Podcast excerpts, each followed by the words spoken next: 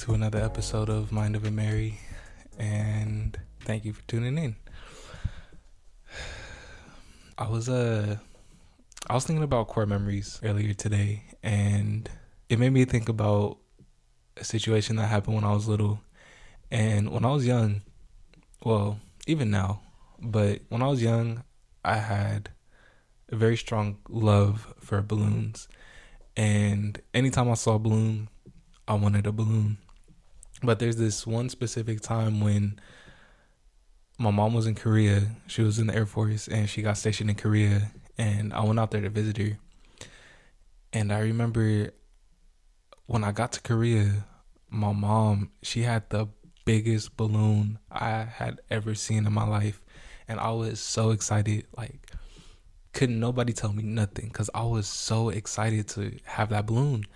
And I took that balloon everywhere I was able to take that balloon. Like, the whole time, I just wanted to stay with that balloon. So on the way back to the States, I didn't know that you could not take balloons on a plane. And I will never forget. They said that they had to deflate my balloon. And I was like, deflate what balloon? But they didn't say deflate. They was like, oh, we're going to have to like pop your balloon. And I'm like, yo, y'all not doing shit to my motherfucking balloon, because I'm not having it. I'm just not having it. Y'all got the wrong one. So I threw a fit, and my family at that time, everybody was susceptible to getting their ass beat, and me knowing that, I tried to do as little things as possible to get my ass beat. But that day, I was willing to risk my life, because I was like, there's nobody touching my motherfucking balloon. And mind you, I was 7 at the time, and I just was not having it. I might have been 6, but either way, I was not having it, because balloons were like everything to me. And I threw a fit, and I knew I was going to get my ass beat. And I was with my auntie at the time, and I was like, yeah, she going to beat my ass as soon as she get a chance. But I did not care. And couldn't nobody shake that love for balloons. And it had got to a point where the only thing that made me question my love for balloons was after I saw the movie It. And after It, I was not messing with no type of clown. But before that, any clown who had any type of balloon, I was there for it. That clown was my best friend, because you making balloon animals? I want it. But then after I saw It, I was like, I really want that balloon, but I don't want to mess with no clowns. But my love for balloons always prevailed, and I would always sit there so anxiously in front of the clown while you made my balloon. And as soon as I got my balloon, I was gone. I did not want to be nowhere near it.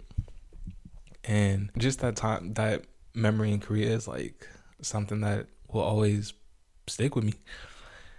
And then it got me thinking about other core memories. And this core memory was a little more recent. Probably, I want to say end of 2018, I was in college, and I ended up moving in with another one of my aunts. And I remember I was down bad. Like, I've talked about times where I was down bad. 2018 was my down bad year for sure. So 2018, I was down bad. I ended up moving in with my aunt, and at the time I had a lot of anxiety.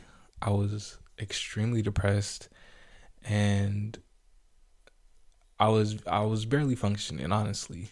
I was barely making it to class. I was barely doing the work. I did not want to talk to anybody. I didn't want to talk to any of my cousins. I didn't want to talk to my siblings. I didn't want to talk to my parents. I didn't want to talk to anybody. I kind of just started pushing everybody out of my life. And I remember when I moved in with my aunt, she was going through the ground rules, like her expectations of me and what she expected out of me living under her roof.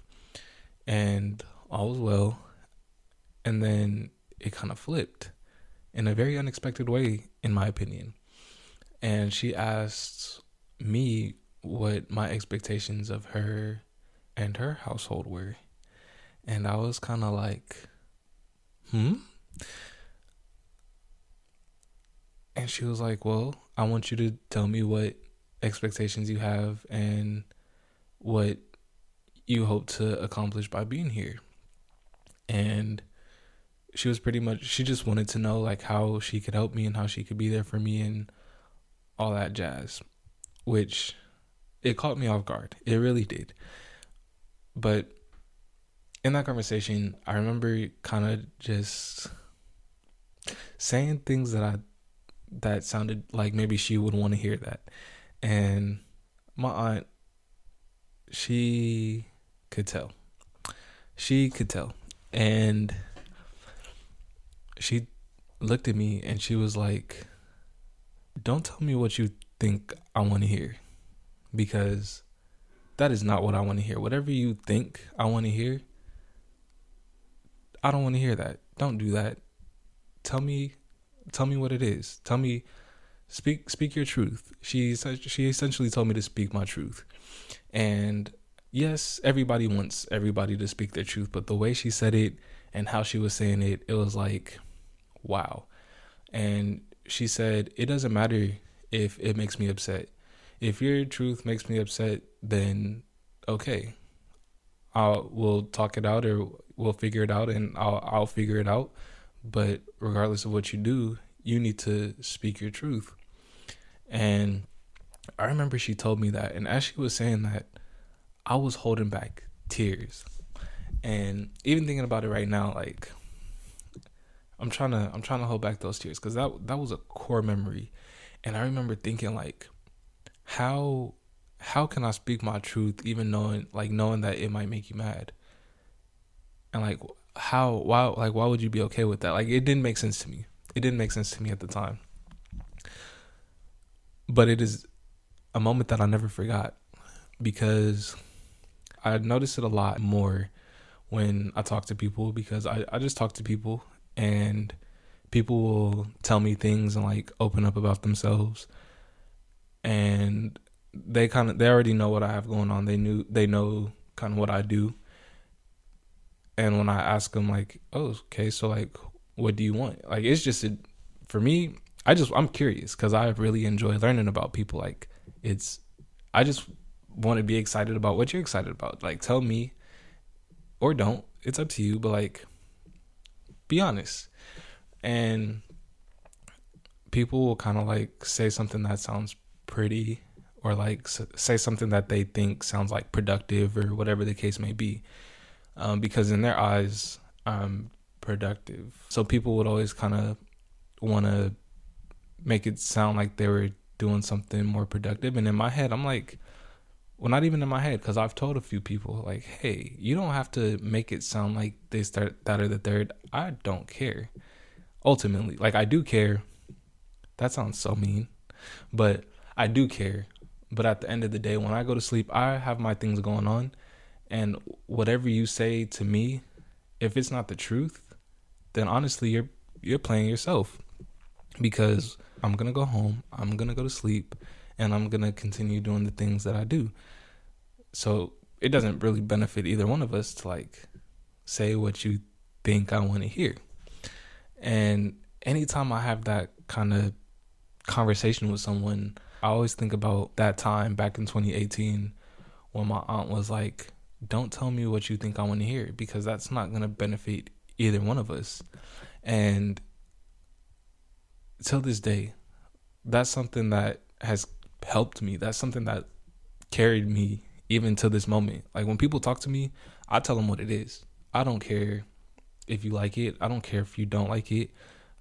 I don't care if you love it or hate it. I'm going to speak my truth. And if it makes you upset, cool. I don't care. If it makes you happy, cool. Same token. I really don't care, because I'm doing it for me. I'm doing it for me and only me. So that is one of the core memories that really, that was like a turning point. Because it changed my whole mindset. And it wasn't in that split moment where I was able to just start speaking my truth. It was something that kind of started happening over time. But my aunt, she's the one who unlocked that potential for me. And she listens to this podcast now. She found out about the podcast. And Auntie, if you're listening to this, thank you. Thank you so much, because that really was like a turning point. That moment was a turning point. And even just living with you for that short amount of time, I've had so many like core memories and turning points within that short span. And I am so grateful, and I'm so appreciative of that time and everything that you've taught me during that time, because you are honestly part of the reason that I'm here now.